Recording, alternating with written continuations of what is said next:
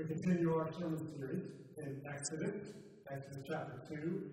Uh, if you're joining us online, the word will be on the screen likewise here, or you can, in your app, you can uh, find the scripture printed on the sermon guide there as well.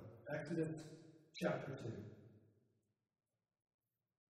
Now, a man from the house of Levi went and took as his wife a Levite woman. The woman conceived and bore a son. When she saw that he was a fine child, she hid him three months. When she could hide him no longer, she took for him a basket made of bulrushes and daubed it with bitumen and pitch. She put the child in it and placed it among the reeds by the river bank. And his sister stood at a distance to know what would be done to him. Now the daughter of Pharaoh came down to bathe in the river, while her young women walked beside the river. She saw the basket among the reeds, and sent her servant woman, and she took it. When she opened it, she saw the child, and behold, the baby was crying. She took pity on him and said, This is one of the Hebrews' children. Then his sister said to Pharaoh's daughter, Shall I go and call you a nurse from the Hebrew women to nurse the child for you? And Pharaoh's daughter said to her, Go. So the girl went and called the child's mother. And Pharaoh's daughter said to her, Take this child away and nurse him for me, and I will give you your wages. So the woman took the child and nursed him. When the child grew up, she brought him to Pharaoh's daughter, and he became her son. She named him Moses because she said, I drew him out of the water. One day, when Moses had grown up, he went out to his people and looked on their burdens. And he saw an Egyptian beating a Hebrew, one of his people. He looked this way and that, and seeing no one, he struck down the Egyptian and hid him in the sand. When he went out the next day, behold, two Hebrews were struggling together. And he said to the man in the wrong, Why do you strike your companion? He answered, Who made you a prince and a judge over? Do you mean to kill me as you killed the Egyptian? And Moses was afraid and thought, Surely the thing is known. When Pharaoh heard of it, he sought to kill Moses. But Moses fled from Pharaoh and stayed in the land of Midian, and he sat down by a well. Then down to verse 23. During those many days, the king of Egypt died, and the people of Israel groaned because of their slavery and cried out for help. Their cry for rescue from slavery came up to God. And God heard their groaning, and God remembered his covenant with Abraham, with Isaac, and with Jacob. God saw the people of Israel, and God knew. Years ago in Ethiopia, a 12 year old girl's world turned into a nightmare. Seven men abducted her, took her away, intending to force her into marriage. For seven days, they beat her repeatedly. It's actually a fairly common practice in Ethiopia where men will band together and abduct a girl, seeking to force them into marriage. And typically they them into submission. In this particular instance, there weren't any human beings that were close enough to hear her cries for help. I want you to think about your life for a moment. I want you to think about maybe that time where you cried for help, and maybe no one's heard your cry for help. That's the situation that God's people find themselves in, in Israel. They're in slavery. They're being beaten into submission. And they're crying out for help. And no one seems to be hearing their cries because the one man who had been helping them, Joseph, the man who was in power in Egypt, the one who knew them, loved them, protected them, was for them, had died. And so there was seemingly no one to hear their for help. But then we read verse 23. They groan, they cry out, and their cry for rescue from slavery came up to God. Verses 24 and 25. God heard, God remembered, God saw, and God knew. God heard their cries. God saw their miserable slavery, and God remembered. That doesn't mean that he had forgotten them, or that he had amnesia, and suddenly he remembered them again. No, when that word appears in the scriptures as an action on God's part, it means that he acted. Like that God took action. Well, how did he act? How does God act? How, do, how does God respond to your cry for help? First, he responds with a powerful salvation a powerful salvation. The first 10 verses of chapter 2 are a long narrative of God's mighty hand in action. Consider the details. Consider the details. Moses' mother bore a son under a death sentence. Pharaoh, king of Egypt, had ordered that every Hebrew son be cast into the Nile. Now imagine, as verse 2 talks about those first three months of Moses' life. Imagine the, the anxiety and the fear that was gripping her. Every time a little baby Moses was hungry, every time little baby Moses needed his diaper changed, what do kids do when they need that? They cry. They cry loudly. And I imagine every time little Moses cried loudly, his mother just was stressed. Is, is an Egyptian official going to hear this? Is there an Egyptian who's going to walk by and hear this cry and rip this child out of my arms and toss him in the Nile? After three months, she decided she couldn't do any longer, so she put him in a basket and floated him down the river. God's plan for triumphing over evil was floating in a makeshift basket down the Nile River. And not only that, but little baby Moses is delivered unto the doorstep of Pharaoh, the one who had ordered his execution. But Pharaoh's daughter is down by the river, shows kindness to the baby, and not only that, pays the one woman in, in all the world that cared about this little baby the most, his mother, to nurse him and to raise him for several years, after which Moses would be given back to Pharaoh's daughter and she would adopt him. Now, if you were sitting down across the table from someone and coming up with a plan for rescuing God's people, and you had you had put this out as a plan, that person would have thought you were crazy. Absolutely crazy. In the same way that the Joseph story in Genesis, which is a prequel to this story, would have felt the same way. Salvation is anchored in God's sovereignty. It is His work from beginning to end. It belongs to Him. He is working out the Israelite salvation, and they aren't even aware of it in this birth narrative of Moses. Not even aware of it. Verse 23 During those many days, many days, if you've been in a season of suffering or pain, it feels like the days never come to an end. During those many days, God's people were crying out and groaning. God heard, God saw, God knew. Do you know how many years transpired in Exodus chapter 2? And I just read the chapter. Acts 7.23 tells us that 40 years elapsed between Moses' birth and him murdering the Egyptian and going into the wilderness. How long was he in the wilderness?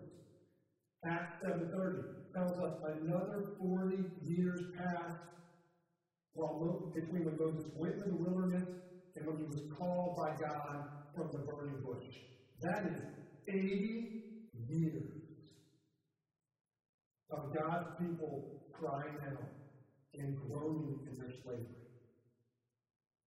God was working on their salvation even when they didn't realize it. And so it is with your salvation. Your salvation was planned, accomplished far before, long before you ever experienced it through faith and repentance. God is sovereign in salvation. How?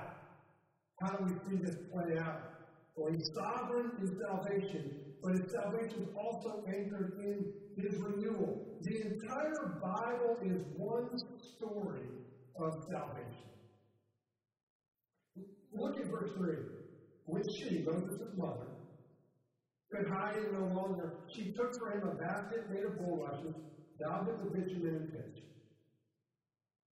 The Hebrew word here, the language that the Old Testament was written in originally, the Hebrew word for basket is used one other time in the entire Old Testament. And that's in Genesis 6 in the flood story of the Noah, where there it is translated ark. So Moses' mother put little Moses in a tiny ark that floated down the Nile River. The author uses this word with great intentionality because he is drawing strong parallels, purposeful parallels, between the Noah flood story and this story with Moses. Right? Both Noah and Moses were placed in an ark, treated with bitumen. Both were carried to safety on the very body of water that was destruction for others. And we'll see that when Moses does get God's people out and they're at the Red Sea and they cross the Red Sea, we see the same dynamic. The waters of the Red Sea that were destruction for the Egyptians were the same waters through which God's people were saved. So you see death and rebirth. You see judgment and salvation, pointing to the waters of baptism.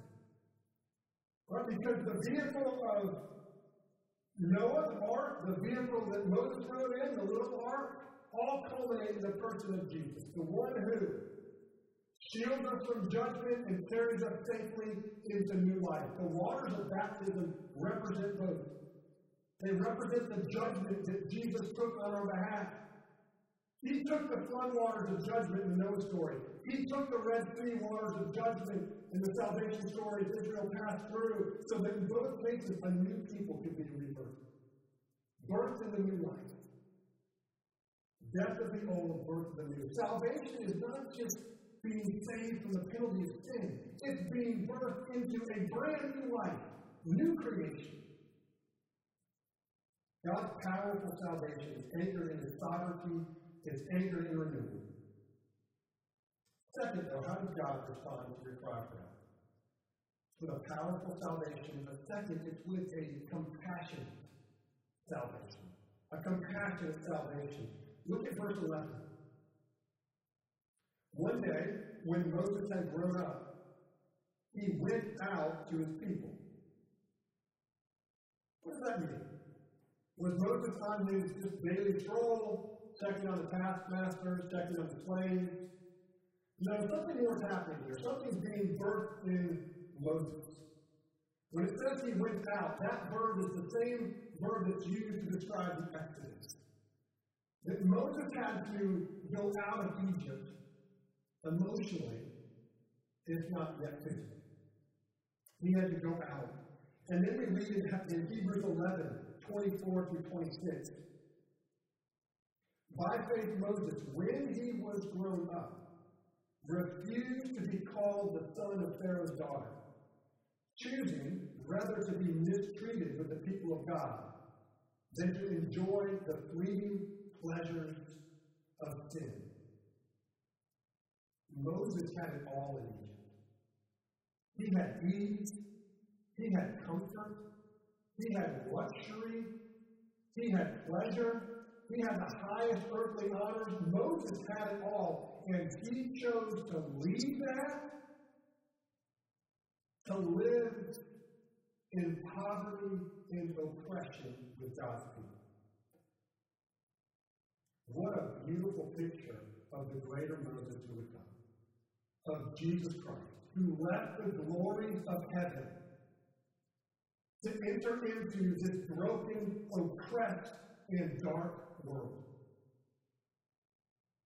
But when Jesus stepped into this world, he didn't just step in and then remain at a distance. He didn't step in and just kind of oversee what was happening. Back to verse 11 again. It says Moses went out to his people and looked on their burdens. That word looked on, it means more than just to look and to see. It means to look on with emotion. It means to look on with compassion, to feel with. It. That Moses saw the burden of his people and then he took that burden on himself.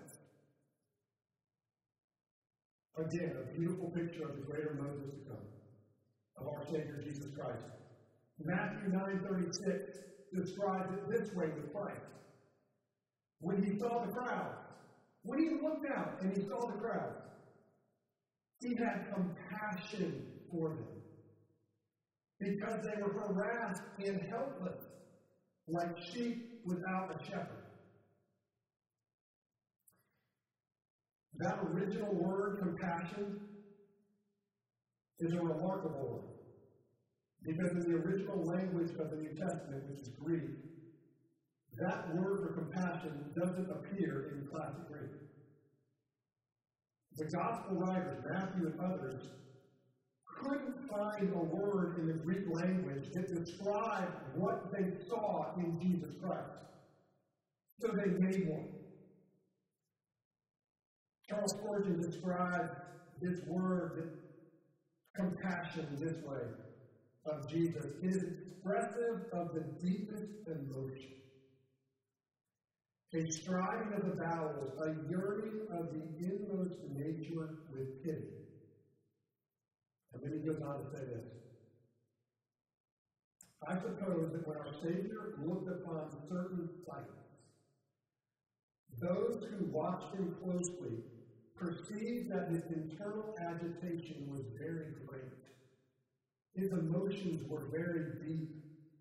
And then his face betrayed it. His eyes gushed like founts with tears, and you saw that his big heart was ready to burst with pity for the sorrow upon which his eyes were gazing. Jesus Christ was moved with compassion. Jesus identifies with your pain. He identifies with your struggle. Your burdens become his burdens. He responds to your cry for help with a compassionate salvation. NPR ran a story on a father in San Diego. For the story's purposes, they named him Frank. And Frank was concerned that his son, homeless heroin addict that he knew was somewhere in Denver, Colorado, was going to die. And so Frank reached out to a man by the name of Chris Connors who runs a, he's a leading homeless advocate in Denver. And Chris Connor said over the years he's matched parents up with lost children, but this one was very different. He said this I've never had a parent who necessarily went this far to descend into homelessness themselves. Connor connected Frank with a Denver pastor whose church ran a food ministry. They passed out lunch in a Denver park across from the state capitol. And Frank got word understood that his son was somewhere in that community, in that midst. Listen to how Frank describes meeting his son on the street.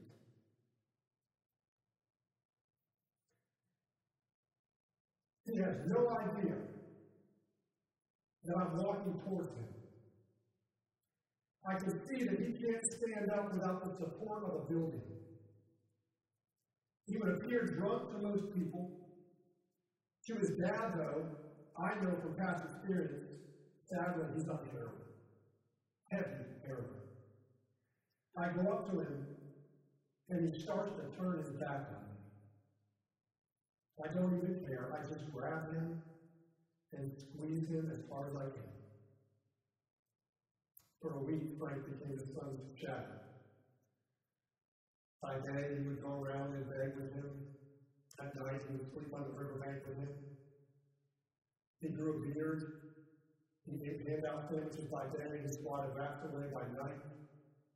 And during this time, his son went in and out of the hospital, continued to steal for drug money, and at one point, Frank told his son this If you die, your mom and dad die with you. We might still be here breathing, but make no mistake, we'll be dead inside. That's entering in. That's identifying. That's a father entering in and identifying with the son's pain. The reality is we're all homeless. You may have a house, or an apartment, or a dorm, where you lay your head at night. But like the Israelites, we are all suffering under the oppression and slavery of sin, looking for some place of rest, some place of healing, some place of shelter. Jesus Christ became homeless. He became homeless and entered into your pain, the pain of this world. He took it upon himself. He identified with you in your pain and meets you there. So when you run from your pain, or when you fail to grieve, or when you cut off negative emotions, you are running from the very place where Jesus Christ meets you. Now, many of you might say, I, I don't run from pain. I don't run from pain. I don't cut off negative emotions. But I would, I'll throw myself in the circle. We're not very aware sometimes of how we run from pain. And that's because there are more socially acceptable pain relievers in our world. The obvious pain relievers are drugs, alcohol, those are obvious. Ways that you can run from your pain. Numb yourself from it. Get away from those negative emotions. But there are less obvious pain relievers. Success being one. Success is a great temporary pain Productivity. Productivity is a great temporary pain reliever. But when we engage those things as a means to run from our pain, to avoid grieving, to cut off negative emotions, our hearts become hard. And the reason they become hard is because we are functionally running from Jesus. We're running from the very place that He meets us, which is right in our pain. And there is where He softens our heart. And then what happens is wounded people wound. Right? Wounded people that run from their pain, wounded people that don't grieve then run from others' pain and cut off others' negative emotions and don't enter in. And you know that if you have a loved one that doesn't enter into your pain, that is incredibly hurtful. It's hurtful. Wounded people wound people. Jesus Christ entered this world and took on your pain to meet you in your pain. So don't run from it. Don't run from the place where you will meet Jesus and find His grace and find His forgiveness and find His healing. How does God respond your cry for help? He responds with a powerful salvation, a compassionate salvation, and finally with a gracious salvation. Look at verses 11 to 12. He, Moses saw an Egyptian beating a Hebrew, one of his people. He looked this way and that, and seeing no one, he struck down the Egyptian and hid him in the sand. One way to understand this verse is that Moses is seeing what's happening.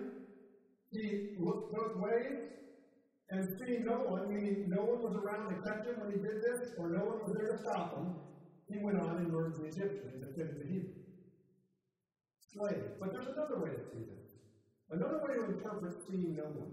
And that is that when Moses went out and saw this, he looked around and seeing no one, meaning that he saw no one coming to save this Hebrew slave. No one to defend him. So Moses stepped in himself to save this Hebrew slave. This is how seeing no one unfolds in Isaiah 59 16.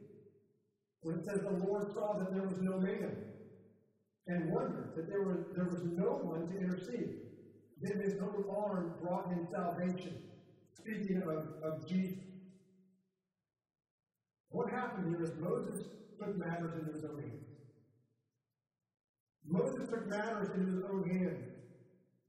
It wouldn't be till 40 years later that God would call Moses from the burning bush. He hadn't been called yet.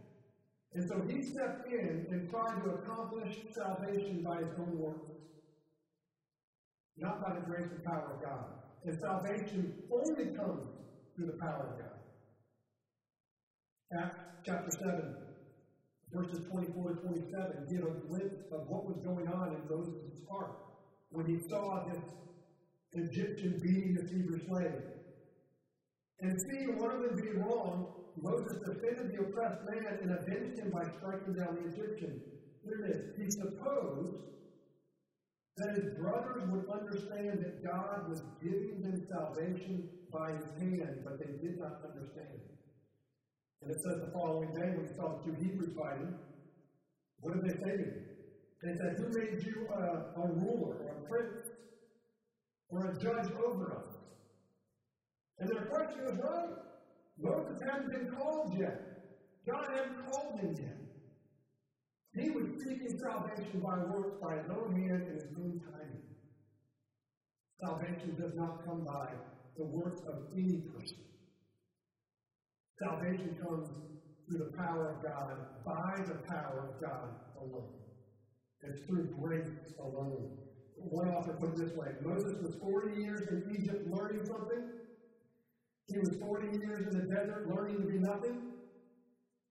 And he was 40 years in the wilderness proving God to be everything. When it comes to salvation, good works don't work. The Apostle Paul takes this up in Philippians 3, when before Christ he's describing this amazing religious trophy case he had. And he describes that after meeting Christ, he looks at that trophy case and he counts it as rubbish or garbage. His religious assets became spiritual liabilities. His good works became spiritual liabilities. Salvation is by grace alone. You don't complete your salvation. You don't accomplish it. You receive a finished and accomplished salvation by turning to Jesus Christ in faith and repentance. Why is it so important? Because when you functionally understand that salvation is by grace alone, then you lead others with grace. And you don't fall into the behavior of Moses before he was called. Right? Which was to self appoint himself as a Savior, a Messiah, to attempt God's salvation on his own. When you fall into that trap, when you fall away from grace and you fall into works, you not only wound yourself, and are hard on yourself, but you start to wound others and you start to be harsh on others. But when you understand that your salvation was given to you completed and finished as a gift, it leads you to be gracious with others. Motivation is important. Moses had the right motivation, but method is important. God's salvation comes at His time, His way comes through his power alone. That 12 year old Ethiopian girl had been abducted. For seven days was being beaten. Crying out for help, there were no human beings within earshot to hear her cries. But her cries were heard. Three large lions leapt out of the bush and chased her captors away. And this 12 year old girl went from one danger to thinking now she's in another danger. But what happened was remarkable. Those large gray lions just formed a, a protective perimeter around her. And a half a day later, when police arrived and found her, as they approached the scene, the lions got up and walked away. The, the sergeant who came on the scene said it this way They stood guard until we found her. And then they just left her like a gift and went back into the forest. This 12 year old girl was helpless. She was powerless to save herself. Her deliverance came from a power outside of herself. And so it is with you. You are helpless, you are powerless to save yourself from the oppression and slavery of sin. Your only hope is to cry out to God, a God who sees, hears, knows, acts, and has acted by sending Jesus Christ, whom the scriptures call the Lion of Judah, to rescue you, to protect you, to save you. Turn Him. Trust Him. Let's pray.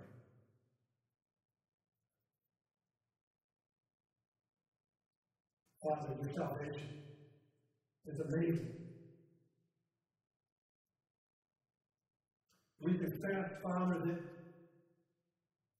you have been working on our salvation from eternity past. That the entire story of the Bible is one story of salvation that you accomplished on the cross in your Son Jesus Christ and his resurrection from the dead. Father, would you remind us that salvation is completely of your grace, not of our doing? Father, thank you for not only entering this world, but in the person of Christ, taking on our pain and meeting us in it. Father, I pray for those here that and that are, that are viewing online that maybe have been running from their pain, running from a past, refusing to grieve, cutting off negative emotions.